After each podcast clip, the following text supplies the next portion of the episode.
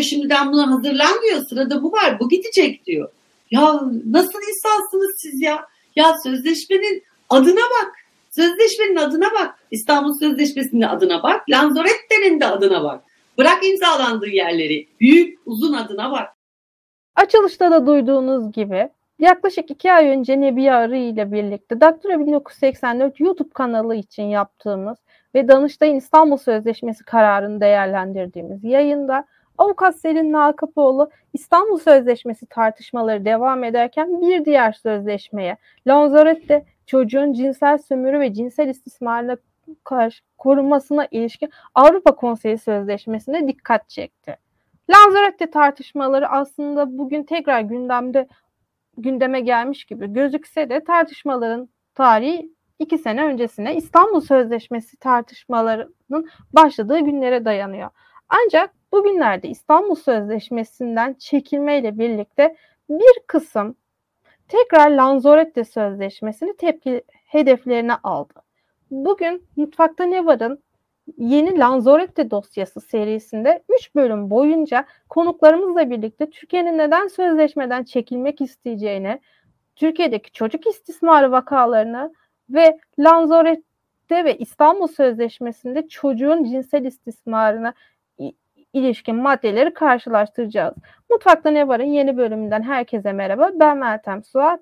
Lanzarote dosyasının ilk bölümünde İstanbul Barosu'ndan avukat Selin Nakıpoğlu ile birlikteyiz. Selin hoş geldin. Merhaba, hoş bulduk. İyi yayınlar. Merhaba, teşekkürler. Selin, ben hemen şunu sorarak başlayayım. Öncelikle hiç bilmeyen dinleyicilerimiz için ki ben de Lanzarote'yi sen yayında söyledikten sonra araştırıp öğrendim. Lanzarote Sözleşmesi nedir ve neden Türkiye'de bazı kesimler İstanbul Sözleşmesi ile birlikte bu Lanzarote Sözleşmesi'ni hedef almaya çalışıyor?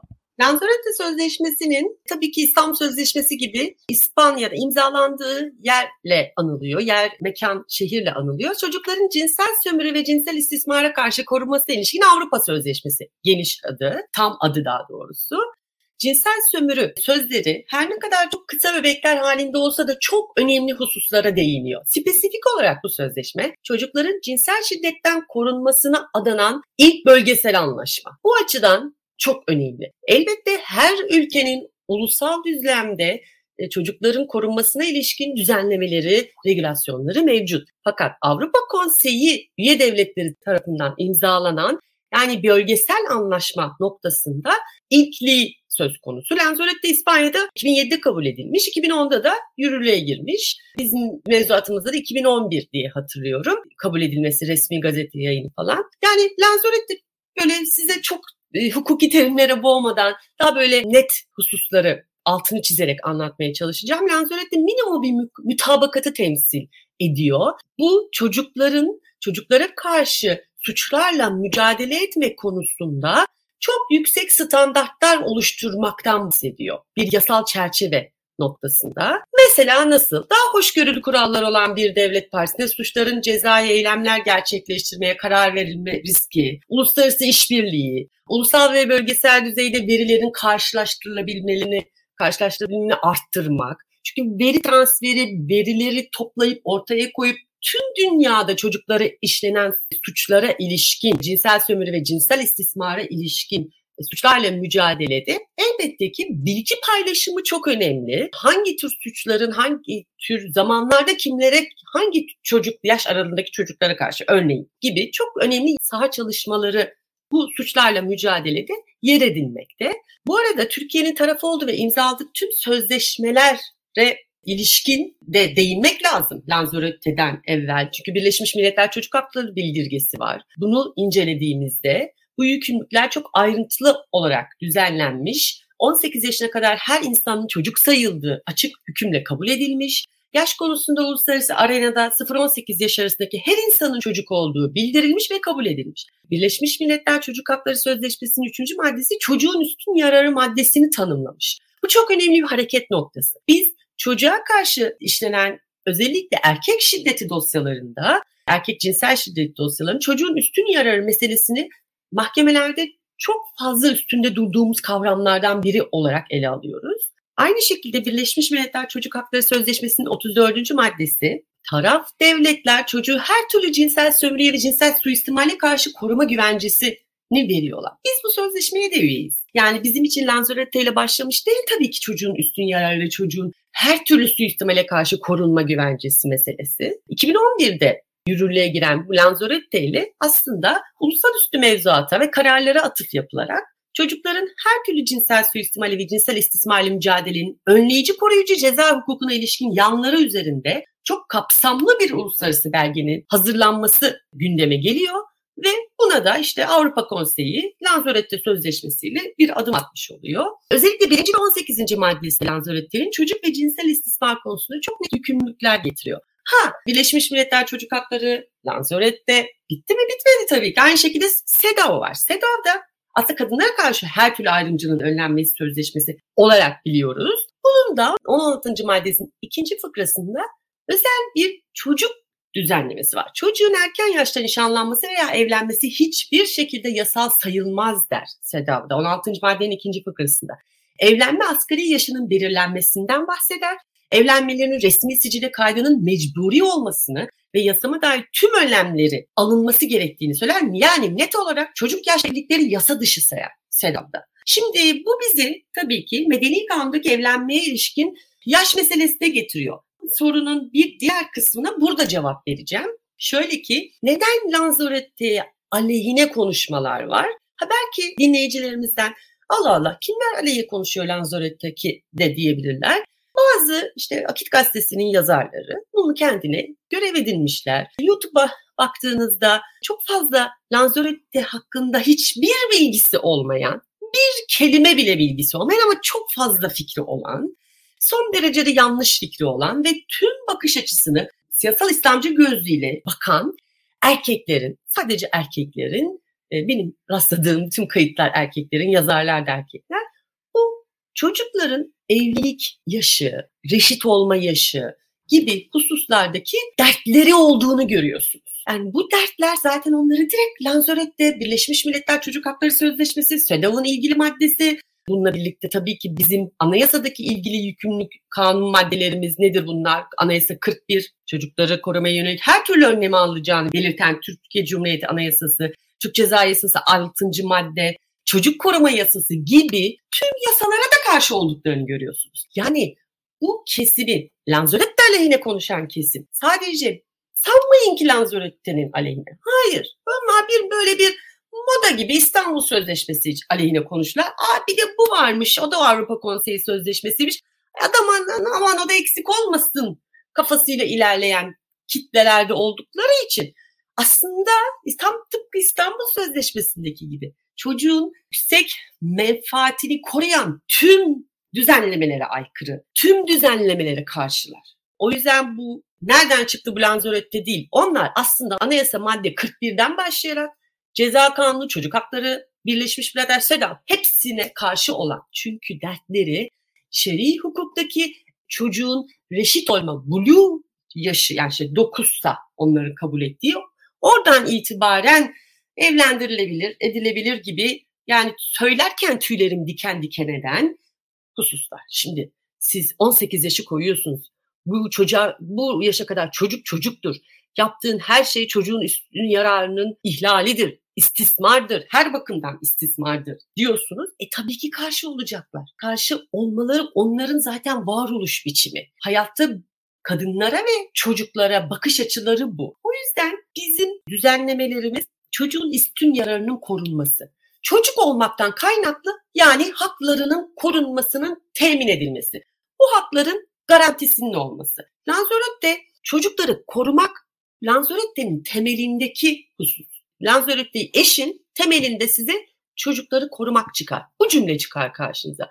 Çocukları korumak derken sadece tabii ki sözleşmenin başı cinsel istismar falan deyince biraz böyle yüksek başlamış gibi görünüyorum ama değil sadece bundan ibaret değil. Çocukların haklarına saygı duymak, onların iyi olmalarını sağlamak, görüşlerine, ihtiyaçlarına, endişelerine cevap vermek, eğitim ihtiyaçlarını gidermek her zaman ve her koşulda çocukların yararına en iyi hizmet edecek şekilde hareket etme üzerine odaklanmak demektir.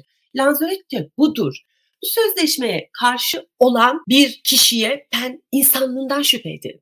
Çünkü bilginin resmi ve gayri resmi bir ortamda sunulmasını, çocukların cinsel sömürü, cinsel istismara ilişkin tüm risklerin hesaplanmasını, çocukların kendilerini nasıl koruyabilecekleri, dijital şiddet şu anda biz dijital bir platformdan ben size sesleniyorum. Fakat bu dijital platformların yarın bugün çocukların karşısına ne kadar tehlikeli yer sağlayıcıları olarak çıktıklarını unutmamak gerekiyor. Çocukların dijital şiddetten kendilerini korumalı hususu çok önemli değil mi? Çağımızla birlikte şimdi bu Lanzarote aleyhine konuşanlar bilmiyorum hangi yüzyıldalar. Yani İsa'dan önce oldukları kesin. Ama biz 2022 senesindeyiz. O yüzden 2022 senesinde biz internette çok hemhal olmuş bir şekilde yaşamak durumundayız.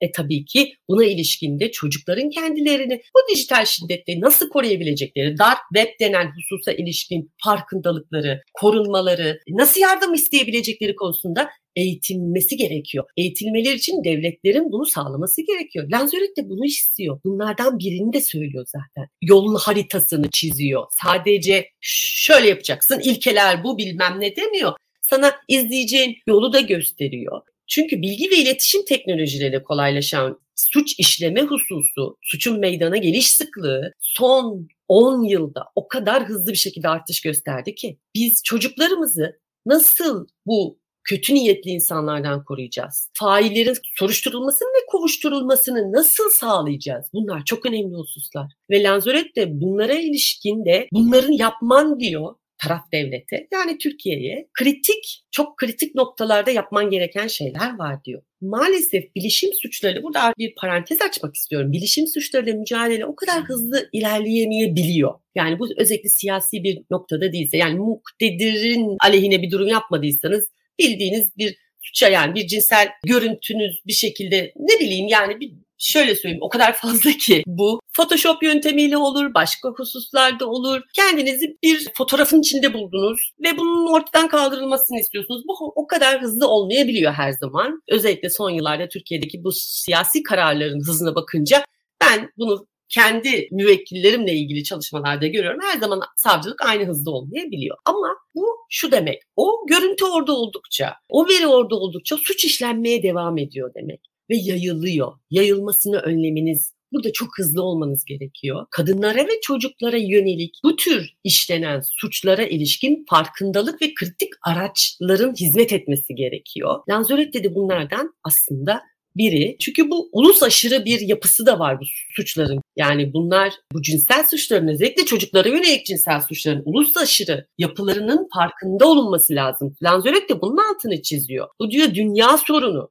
O yüzden dünyada çocuklara karşı mükerrer bir şekilde bu suçların işlenmesini önlemek amacıyla devletlerce bu cinsel suçları kapsayan müdahale programları, önlemler oluşturmak için çaba göstermeli, harekete geçmeli. Sözleşme bunu teşvik ediyor. Yani yaptığı teşviklerden biri olarak sayıyorum aslında. Mutlaka cezai yaptırım sisteminin bir parçası belki olmayabilir ama bu diyor çocukların yüksek yararı için sağlık ve refah sisteminin bir parçası olmalı diyor. Bunu asla bu konuda üç maymun oynayamazsın diyor. Etkili, uygun, caydırıcı cezai yasal çerçevenin uygulanmasını sağlamaya yönelik Avrupa Konseyi çerçevesindeki bu sözleşmede ortak kriterler oluşturduk biz. Sen de bunun imzacısısın ve devletlerin çocuklara karşı cinsel suçlara ilişkin her türlü zaman aşımının uzaması, Mesela çok önemli. Zaman aşımı meselesi çok önemli. Yani çocuk cinsel bir suça mesela 5 yaşında maruz kalıyor. Birkaç yıl bu sürebiliyor. Sonra neye maruz kaldığını bilmeyen bu çocuk. Bakın o kadar çok böyle ben benim hak savunucusu olarak, avukat olarak bulunduğum dosya var ki. Bir zaman geliyor ki ha bu 20 yaş oluyor, 25 yaş oluyor, 30 yaş oluyor, 19 yaş oluyor. Bilemiyor. Bir yerde fark ediyor. Çünkü psikoloji şöyle bir durum var. Beyin ikiye ayırıyor kendini ve bir taraf yaşama üstüne, survive üstüne odaklanıyor. Öbür tarafta maruz kaldığı o haksızlığı, o büyük travmaları bastırmak üstüne. Ama bir yerde o travmalar su üstüne çıkıyor.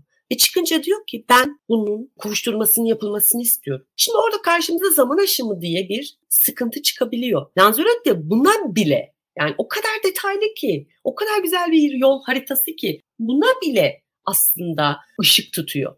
Bu zaman aşımı diyor bu konuda uzatılması istenir. Böylece cezai takibat diyor mağdurun reşit olma yaşına eriştikten sonra da başlatılabilir diyor. Bu çok önemli bir husus. Çünkü reşitlikle onu aslında erişkin o bir insan olduktan sonra ki iradesini dikkate alman çok önemli. Sen demek ki işte 18 yaşında işte oldu. Sen neredeydin 14 yıldır? Aa bunun zamanı şimdi çoktan geçti 6 aydı diyemezsin. Buna ilişkin çok önemli bir yaklaşımı var. 4P, 4P'li bir yaklaşım. Önleme, koruma, kovuşturma ve uluslararası ve ulusal işbirliğini teşvik. Yani prevention, protection, prosecution ve promotion aracılığıyla 4P dediği bu çocuklara karşı cinsel şiddete yönelik bütüncül politika getiriyor. Ben hem seninle yaptığımız yayından sonra hem de son dönemde podcast'te hazırlanırken biraz Lanzarote hakkında neden bu kadar konuşuluyor diye baktım. Hani herkes şu an şey zannediyor, Lanzarote tartışması son dönemde başladı zannediyor ama aslında 2020'ye dayanıyor tartışması. Senin de dediğin gibi bir kısım köşe yazarları İstanbul Sözleşmesi tartışmasıyla beraber Lanzarote'yi de hedeflerine aldı ve hala da ben mesela dindar kesime yakın bir gazetenin İstanbul Sözleşmesi Sözleşmesi'ni biz tartışırken İstanbul Sözleşmesi'ni bırak Lanzarote'ye bak diye bir haber yaptığını gördüm ki yakın zamanda Saadet Partisi Konya Milletvekili Abdülkadir Karaduman'ın bir açıklaması var. İktidara gelirsek altılı masa ve dolayısıyla Saadet Partisi olarak İstanbul Sözleşmesi nasıl kaldırıldıysa sözleşmeye bağlı SEDAV, Lanzarote 6284 gibi tüm uygulamaları da Allah'ın izniyle kaldırmış olacağız diyor ki bu konuyu CHP milletvekili Gamze Taşçıer de meclise taşıdı. Lanzarote'ye dikkat edelim bize böyle bir kulis bilgisi geldi. Sözleşmeden çekilme ihtimalimiz var dendi. Biliyorsun en son Birleşmiş Milletler temsilcisi Alsalem de Türkiye'ye gelip 18 yaş altı çocuk evliliklerinin kesinlikle önlenmesi gerektiğini, göz yumulmaması gerektiğini söyledi. E, Türkiye sözleşmeye dair yükümlülüklerini yerine getiriyor mu da hani bu sözleşmeden belki bir ihtimal çekilmeyi düşünüyor olabilir. Öncelikle Türkiye'nin sözleşmeden çekilip çekilmeyeceğine ilişkin 3-5 yazarın, kendini bilmez birkaç kişinin YouTube'da konuştuklarıyla hareket etmeyeceğim. Şuradan hareket edeceğim. Türkiye İstanbul Sözleşmesi'nden çekildiği için aslında çok pişman. Çok büyük hata ettiğinin farkında. Ki muktedir de yani AKP'nin içinde bile son derece derin ayrışanlar var bu konuda. Bu işi yapmamak gerekirdi diye. Bunun iki boyutta hem ülkedeki kadın hareketinin iradesi, inadı, mücadele azmi hiçbir şekilde peşini bırakmaması. Bakın ben birazdan yayından sonra İstanbul Sözleşmesi için temiz dilekçeme ek dilekçe vereceğim. Çünkü reddetti ya talebimi ben kendi adıma dava açanlardanım. İstanbul Sözleşmesi'nden çıkılma kararını iptal etmeniz gerekiyor. Ey Danıştay dedik. Dilekçemiz 10. daireye gitti ne yaptı? İşte 19 Temmuz'da bize red kararı gönderdi. E şimdi onu üst makama taşıyacağım, itirazım edeceğim. Ettim bu arada. Geçen hafta ek dilekçe sunacağım. Biraz daha açıklayacağım sebeplerimi yani. Bu süreçte biz okuduk. Ne kadar yanlış yaptıklarını fark ettiler. Ha orada duruyorlar aynı hususa ilişkin Lanzarote'de böyle bir şey yapacaklarına bu kadar kesin gözle bakanlardan değil. Biraz benim daha olumlu okumam olabilir. Biraz belki yani çocukların üstün yararını içeren bir sözleşmeye kim neden dokunsun soruma hiçbir şekilde yanıt bulamamam olabilir. Ha diyeceksiniz ki İstanbul Sözleşmesi'ne neden dokundular? İstanbul Sözleşmesi'ndeki durum ne yazık ki sadece bir çerçeveden, bir noktadan farklı bir şekilde götürülmeye çalışıldı. Hiçbir şekilde sesimizi duyuramadık. Bu sözleşmeye ilişkinde belki bu da bir ihtimaldir. Lanzarote'ye de yahu bu da aynı ürün bundan da çıkalım diyebilirler. Olabilir. Yani Türkiye'de hiçbir şey şaşırmayacak haldeyiz. O yüzden zaten ben bu yayına katılmak istedim. Bu podcast'i dinleyenler Lanzarote nedir doğrusunu duysunlar diye. O sebeple neden çıkmak isterler bilemem. Çıkarlar mı bilemem. Ha çıkarlarsa çok büyük bir hata yapmış olurlar mı ve kötülük yapmış olurlar mı? Özellikle çocuklara hem de nasıl. Fakat biz bunu ilk kez bu konuları tartışmıyoruz sevgili Meltem. Biz Türk Ceza Yasası 103'e ilişkin bir af tasarısına karşı karşıya kaldık 2016'nın Kasım'ında. Dinleyenler için hemen onu biraz özetleyeyim. Çocukların cinsel istismar suçuna maruz kaldığı durumlara ilişkin bir yaptırımları içeren cezalandırma sürecini ve suç tanımını karşımıza getiren bu 103'e ilişkin ya efendim burada işte yani rızasıyla beraber olmuşsa hapse atılmasın, çıksın, evlilik yaşı falan gibi gibi bir şeyler söyleyen 6 AKP milletvekili başlayan bir süreçti. Bir hafta sırası getirilmeye çalışıldı. Cinsel istismar ve çocuk yaş evlendirmeyi içeren bir kapsamdı bu. açıkça da ulusal ve uluslararası tüm yasal düzenlemelere aykırıydı. Hala aykırı. Bu onların, bu teklifi getirenlerin hala dolabında durmuyor mu? Duruyor. Henüz buna ilişkin ya siz haklısınız biz ne kadar acayip tuhaf şeyler yapıyoruz çocukların ne kadar kötülüğü için bunları söylüyoruz diyen bir şey olmadı ama o dönemde anlattık. Yani bu Lanzarote ile başlayan bir durum değil. 2016'dan beri anlatıyoruz. Söylenen her şey çocuklar aleyhine. Büyük bir düşmanlık, büyük bir şey, şer'i hukuk çerçevesinden bakıp aslında çocuğun üstün yarar değil, çocuğun aleyhine ne varsa isteme durumu anayasaya da aykırı. 41.90 açısından Türk Ceza Yasası'na da aykırı, Çocuk Hakları Sözleşmesi'ne de aykırı, Çocuk Koruma Yasası'na da aykırı. Tamam mı? Yani ulusal ve uluslararası tüm mevzuatımıza aykırı bu durum. 2016'da dillendirildi mi? Dillendirildi. Ha Lanzarote içinde şimdi orada başaramadılar. Bu sefer Lanzarote'ye biraz yanlamaya başladı. Özellikle dört harfli gazetenin yazarları, okuyucuları, işte onu o bu yazarları okuyanların YouTube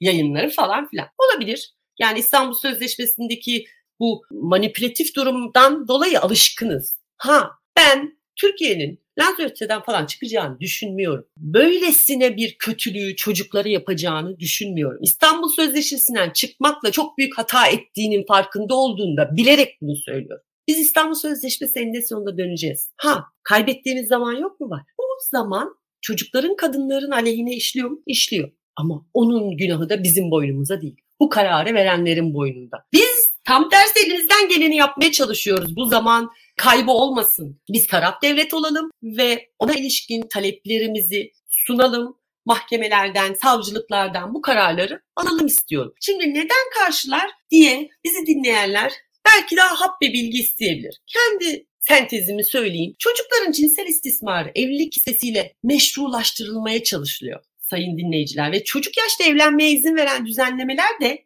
nereden güç alıyor?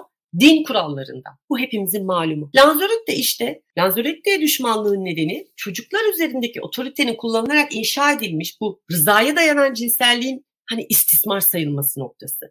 Çocukların cinsel istismarı oysa evlilik kisvesiyle meşrulaştırmaya çalışılıyor dedim ya. Bu hususta aslında te- düşmanlığın temelinde çocuklar üzerindeki nüfusun, otoritenin kullanılarak bir istismar meselesiyle karşı karşıya kalıyoruz. Ve Lanzarote de çocuk yaşta evliliğin ortadan kaldırılmasını zorunlu kılınca nihayetinde çocuğun bedeninin sürülme, sömürülmesine karşı, karşı bir mücadeleyle karşı karşıya gelindiğinde e, bu mücadelede de şer'i hukukun durumu çok net olduğu için maalesef 9 yaştan bahsediliyor. Sayın dinleyiciler 9 yaş. Yani 9 yaştaki kız çocuğunun evlendirilmesini bu kişiler zikredebiliyorlar. Bu kişiler dillendirebiliyorlar. O yüzden aslındaki kilit mesele bu evlilik kitlesiyle meşrulaştırmada yatıyor. O sebeple cinsel istismar kavramının ne anlaşıldığı konusunda bir çarpıtma yapmaya çalışıyorlar ama biz bunu yutmayız. Çünkü bizim durumumuzda iç hukuk düzenlemeleri ve Lanzarote'nin ne dediği çok net. Ceza hukuku düzenlemelerindeki tercih medeni hukuk alanında politikalara bağlı olarak tabii ki şekilleniyor. Medeni hukukta asgari evlenme yaşına ilişkin hükümler, çocukların bedeni, emeği üzerinde o aterkil erkek sistemin ve iktidarın sahip olduğu kontrolü sürdürmeye yönelik olduğunu biz biliyoruz. Lanzarote'deki üçüncü maddenin A bendi gereğince 18 yaşından küçük tüm bireylerin cinsel istismar ve cinsel suistimale karşı korunması esası aslında evlendirilerek erginleştirilen tırnak içinde çocukların da koruma kapsamında olması sebebiyle işte o çevreler bundan rahatsızlık duyuyor. Bütün mesele bu. Bu kadar basit. O çocukları erkenden evlendiremeyip Ünzile şarkısı nasıl hepimizin içine işledi ya. Tam da biz hala Ünzile'nin peşindeyiz. Bu kadar net bir durum. Bu kötülüğü yapmayacaklarını düşünüyorum. Yapamayacaklarını düşünüyorum. Ha teşebbüs ederlerse aynı şekilde mücadele edeceğiz. Biz yoruluyor muyuz mücadeleden? E tabii yani biz de insanız. Kolay bir şey değil. Çok acayip saldırılara maruz kalmak, tweetlere, mesajlara, maillere, tehdidiydi, hakaretiydi. Tabii ki kolay bir süreç değil şimdi. Yani eğri oturup doğru konuşalım. Ama hiç mücadeleden pes edecek göz yok kadın hareketinde. Asla da olmayacak. O yüzden yarın bugün Lanzarote aleyhine bir şey duydur, duyarsanız şaşırmayın. Bu 2016'dan beri gelen bir süreç net bir şekilde. Bakalım karşımıza hangi hususlarda çıkacaklar hep birlikte göreceğiz. Senin ben son olarak şunu da sormak istiyorum. Dediğin gibi hani biz bu her durumda sözleşmeden çıkılmaması için mücadele edeceğiz de Ola ki böyle bir şey gündeme geldi. Şimdi yeni yasama yılı geliyor ve birçok kafadan ses çıkıyor ki bu meclisin son yasama yılı. Haziranda yani beklenen tarihte Haziranda bir seçim var. Lanzarote ikinci bir İstanbul Sözleşmesi vakası olur mu bu sefer? Gene aynı süreci yaşar mıyız? Danıştay süreci, protestolar, eylemler. İkinci bir İstanbul Sözleşmesi vakası yaşar mıyız bu sözleşmeyle birlikte? Ben İstanbul Sözleşmesi'nden çıkmanın iktidar partisine MHP'li ortak olan iktidar partisine iki parti içinde çok zarar verdiğini çok net farkındayım. Bu konuda toplumsal reaksiyonun ne kadar yüksek olduğunu hepimiz gördük. Bizlere kadın hareketine Nisan ila Haziran arası Ankara'da Danıştay'a gidip günübirlik gidip savunma yapan uykusuz yorgun kadınlara destekleri o kadar iyi gördük ve hissettik ki her noktadan iktidar partisinin içinde ayrışmalardan haberdar olduk aynı hataya düşeceklerini seçim zamanında hiç düşünmüyorum. Aksi olursa büyük, büyük ahmaklık. Ve burada tek amacı çocuğun üstün yararı olan bir uluslararası sözleşmeye hangi vicdan karşı çıkabilir? Hangi ben insanım diyen karşı çıkabilir ki? Bu benim dediğim gibi kendi okumam. Biraz da olumlu bakarım meselelere. Çok kötücül bakmayı da sevmem. O enerjiye inanırım çünkü. Böyle bir yanlışlığa düşeceklerine inanmıyorum. Çünkü İstanbul Sözleşmesi sürecindeki ne kadar zorlandıklarını çok net gördük. Seçim sattım haline girildiği zaman bunları dillendirebilirler. Ne biliyorsun? Çok çok çok nokta yükselenler oluyor. Fakat bunu aynı şekilde Avrupa Konseyi'ne ifade edip biz bu sözleşmeden de çıkıyoruz bildirimi yapacağını Türkiye'nin düşünmüyorum. Selin çok teşekkür ederim söylediklerin için. Umarız ilerleyen günlerde ikinci bir İstanbul Sözleşmesi vakası yaşamayız. Ama yaşarsak da dediğin gibi mücadeleye devam edeceğiz. Çocukları hiçbir şekilde bu karanlık zihniyete kurban etmeyeceğiz. Lanzarote'yi de İstanbul Sözleşmesi'nde SEDAV'ı da 6284'ü korumaya da devam edeceğiz. Konuk olduğun için çok teşekkür ederim. Ben çok teşekkür ederim sevgili Meltem. Platformunda böylesine önemli bir konuda bilgilendirme şansını bana verdiğin için. Umarım Lanzarote gerçekten nedir diye başka yayınlar da yaparsın ki dinleyicilerin doğruyu anlar. Çünkü İstanbul Sözleşmesi'nde olduğu gibi mutlaka bir yalan e, bilgi süreci olacaktır. E, alışkınız buna. Ama biz gerçeklerden bahsediyoruz. Ne olursa olsun mücadeleden de asla vazgeçmeyeceğiz. Selin Akıpoğlu'nu dinledik. Neden Lanzarote'nin tepkilerin odağında olduğunu, Lanzarote'ye karşı çıkanların hangi maddelere karşı çıktığını ve Lanzarote'nin çocukları nasıl koruduğunu anlattı. Ama uluslararası sözleşmelerden çekilmenin bir de anayasal boyutu var. Anayasal boyutu ve Türkiye'deki çocuk istismarı vakalarını bu kadar tırmanışa geçmesine rağmen neden Lanzarote'nin gündeme geldiğini İstanbul Varosu Çocuk Hakları Merkezi avukatı Kardelen Yarıcı ile konuştuk. Kardelen Hanım, şimdi Lanzarote Sözleşmesi uluslararası bir sözleşme ve Türkiye'de de şöyle bir tartışma var. Uluslararası sözleşmelerden çıkma yetkisi yasama organında mı yoksa Cumhurbaşkanlığı yetkisinde mi? Öncelikle şöyle, bu bir uluslararası sözleşme olduğu için normalde bizim anayasa hukukumuza göre aslında bu sözleşme kabul edildikten sonra yani bu sözleşmeye imza atıldıktan sonra bu sözleşmenin bizim hukukumuzda uygulanmaya sokulması için Türkiye Büyük Millet Meclisi'nde bir onay yasası çıkarması gerekiyor. Aynı İstanbul Sözleşmesi'nde olduğu gibi. Yani biz uluslararası bir sözleşmeye imza attıktan sonra o sözleşmelerin çoğunun istisnalar hariç birçoğunun aslında TBMM'nin onayından geçmesi gerektiğini de biliyoruz. Bunu da TBMM bir onay kanunuyla yapıyor. Diyor ki bu uluslararası sözleşme bizim hukukumuzda da onaylanabilir. Şimdi Lanzarote'de de aynı böyle bir sözleşme. Evet biz imza attık.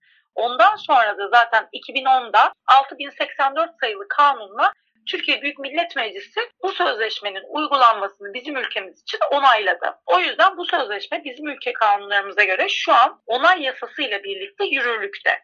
Bizim normalde bundan çıkmamız için normal şartlar altında tırnak içerisinde söylüyorum hem anayasa hem idare hukuku açısından öncelikle Türkiye Büyük Millet Meclisi'nin o onay kanunu kaldırması, o onay kanunu iptal etmesi, bu sözleşmeden çekilmeye yönelik bir kanun oluşturması Ondan sonra da sözleşmeden imzayı çekmemiz gerekiyor. bu sıralamayı tamamladıktan sonra da bunu Avrupa Konseyi'nin genel sekreterliğine bildirmemiz gerekiyor. Dememiz gerekiyor ki biz kendi iç hukukumuz gereğince bu sözleşmeden çekilme kararı aldık, bu prosedürleri uyguladık. Sözleşmeden imzamızı çekiyoruz, bilginiz olsun diye onlara bir deklarasyon yayınlamamız gerekiyor. Onlar da aslında bu bildiriden sonra ki 3 ay içerisinde, 3 ayın sonunda internet sitelerinde artık bu ülke bu sözleşmeye taraf değildir diye yayınlamış oluyorlar. O üç ay içerisinde biz hala bu arada o sözleşmeyle bağlı oluyoruz. Yani nasıl İstanbul Sözleşmesi'nden çıkılış şekli aslında anayasa hukuku ve idare hukuku açısından bizim iç hukukumuza aykırıysa Lanzarote'den de bir akşam Cumhurbaşkanlığı kararıyla çıkılması iç hukuk açısından evet aykırı olacaktır. Bunun için önce Türkiye Büyük Millet Meclisi'nin bu sözleşmeyi onaylayan onay kanunu kaldırması, iptal etmesi gerekir. Ama burada bizim için dezavantaj olan şey şu. Diyelim ki bu İstanbul Sözleşmesi gibi bir çekilme süreciyle yaşandı. Yani bir gün bir gece kararname çıktı Cumhurbaşkanlığından ve denildi ki biz bu sözleşmeden çekildik. Avrupa Konseyi Genel Sekreterliğine bildirildi. Konsey iç hukuk tartışması yapmıyor. Ülkelerin egemenlik sahasına müdahale etmemek açısından. O yüzden konsey sadece kendisine resmi ve yetkili organın bildirim yapıp yapmamasına bakıyor. Eğer bu bildirim kendisine geldiyse o bildirimi işleme alıyor ve 3 ayın sonunda o ülkenin bu sözleşmeden çekildiğini beyan ediyor. Eğer ki konsey iç hukuk denetimine girse o zaman bunun aslında hukuka uygun olmadığını görecek. Ama konseyin bunu yapması da devletin egemenlik hakkına müdahale olacağı için konsey bu yola hiç başvurmuyor ve İstanbul Sözleşmesi'nde olduğu gibi bize bildirim geldi. Şu tarihten itibaren 3. ayın sonunda artık bu ülke bu sözleşmeyle bağlı değildir diyebilir. Bizim için de Lanzarote'de de böyle bir tehlike var. Peki. İstanbul e, Sözleşmesi'nde olduğu gibi. Peki. Şimdi İstanbul Sözleşmesi'nden çekilirken Danıştay da şunu söyledi. Kararında Cumhurbaşkanlığı başkanlık sistemine geçildiği için yasama yerine direkt Cumhurbaşkanlığı kararıyla uluslararası sözleşmeden çekilebilir. Çünkü artık Cumhurbaşkanlığı Başbakanını parlamentonun da görevini üstlendiğini söylemişti kararında. Yani bu doğru bir şey mi? Hukuken bunun bir doğruluğu var mı yoksa Cumhurbaşkanlığında yetkisi eskisi gibi hani yasamayla sınırlandırılıyor mu gene? Bu hukuken yanlış bir yorum. Tabii ki biz aslında bir noktada yarı başkanlık sistemindeyiz ve yarı başkanlık sisteminde eski parlamenter sistemde olduğu gibi değil. Cumhurbaşkanlığının yetkileri artık çok daha geniş ve fakat bu kadar sınırsız değil. Çünkü sonuçta hala ortada bir parlamento var hala ortada bir meclis var. Şimdi ortada hiçbir meclis olmasa sadece Cumhurbaşkanı tek başına yürütmenin veya da yasamanın başında olsa belki o zaman bu kabul edilebilir ki o zaman bile bu aslında hukuki değil. Çünkü bütün güçler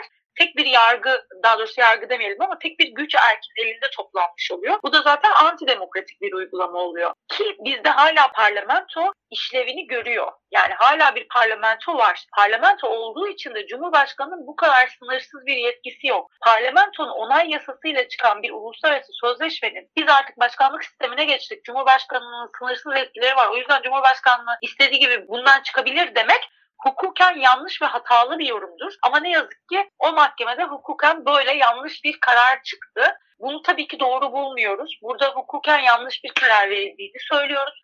Her ne kadar Cumhurbaşkanlığı yetkileri genişlemiş olsa da bu tür durumlarda uluslararası sözleşmeleri iptal etmek için öncelikle Türkiye Büyük Millet Meclisi'nin onayladığı onay yasalarını kendilerinin iptal etmesi gerektiğini daha sonrasında Cumhurbaşkanlığının ancak imzadan çekilme yetkisiyle bu süreci tamamlayabileceğini savunuyorum. Peki Kader Hanım son olarak şunu da sormak istiyorum. Şimdi Lanzarote Sözleşmesi'nin evet hani çekilme ihtimali var öyle bir şey konuşuluyor diyor. Alserem de Türkiye'ye bunun için geldi geçtiğimiz günlerde. Peki Türkiye kendi iç hukukunda Lanzarote'nin gerekliliklerini yerine getiriyor mu? İstanbul Sözleşmesi'nin yükümlülüklerini yerine getiriyor muydu? Çıkmak istiyor bu sözleşmelerden. Şimdi şöyle hem İstanbul Sözleşmesi'nin gereklilerini yerine getirmiyorduk aslında tamamıyla hem de Lanzarote'nin getirmiyoruz. Fakat getirmesek bile sonuçta bu sözleşmeler bizim yasalarımızda, hukukumuzda yer alıyordu ve bağlayıcı sayılıyordu. Aslında bir noktada demokrasinin kılıcı gibi o faillerin veya potansiyel faillerin başında korkutucu bir unsur olarak duruyordu. Her ne kadar tam anlamıyla tam kapasite uygulanmıyor olsa bile. Fakat bunun ertesinde önce İstanbul Sözleşmesi'nden çıkmak, sonra Lanzarote'yi bu tartışmaya dahil etmek aslında o şer odaklarının istediği şeyi onlara vermek demek oldu. Yani bu tür sözleşmelere şöyle bakmamak lazım hukuken. Ya zaten uygulanmıyor çıksak ne olur, çıkmasak ne olur gibi değil. Bunlar aslında bir zihniyet meselesi. Bizim bu sözleşmeden çıkma ya da kalma motivasyonumuz uygulama ya da uygulamamadan daha ziyade olaylara bakış açımızı, kadına bakış açımızı, şiddete bakış açımızı, çocuğa bakış açımızı veya cinsel şiddete bakış açımızı gösteriyor. O yüzden uygulamıyor olsak bile tam anlamıyla bu sözleşmelerin yer alması hukukumuzda bizim için yine de bir koruyucu unsurdu. Ama hem uygulamamak hem bu sözleşmelerden çıkmak kadınlara ve çocuklara aslında parmak sallamak ve şunu demek oluyor. Bakın siz artık yeteri kadar korunmuyorsunuz, güvencede değilsiniz. Size devletin bakış açısı değişti. Siz kendi kendinizi koruyun. Çünkü aslında biz eski sisteme geri döneceğiz haberiniz olsun. O yüzden ben şu bakışa katılmıyorum. Ya zaten uygulanmıyordu. Çıksak da bir şey olmaz. Bu bence doğru bir bakış açısı değil. Ya da zaten çıkalım ne olacak? Bizim kanunlarımız var. Evet doğru. İstanbul Sözleşmesi'nden çıkmak demek birçok suç unsuru olan şeyi dışarı atmak demek değil. Hala İstanbul Sözleşmesi'nde suç unsuru olarak sayılan şeyler bizim iç hukukumuza göre suç. Çünkü ortada Türk Ceza Kanunu var, Türk Medeni Kanunu var, 6284 var, Çocuk Koruma Kanunu var. Ama bu bize şu mesajı veriyor aktivistlere, çocuk ve kadın hak savunucularına. Ayağınızı denk alın, bizim bu olaya bakış açımız değişti. Yavaş yavaş haklarınızı tırpanlamaya başlıyoruz. Bundan sonra hiçbir şey eskisi kadar rahat olmayacak. O yüzden biz aslında simgesel olarak da bu sözleşmelerin mutlaka kalması gerektiğini ve kaldıkları süre boyunca da tam kapasite, efektif bir şekilde uygulanması gerektiğini savunuyoruz. Peki, çok teşekkürler Kardelen Hanım. Ben teşekkür ederim.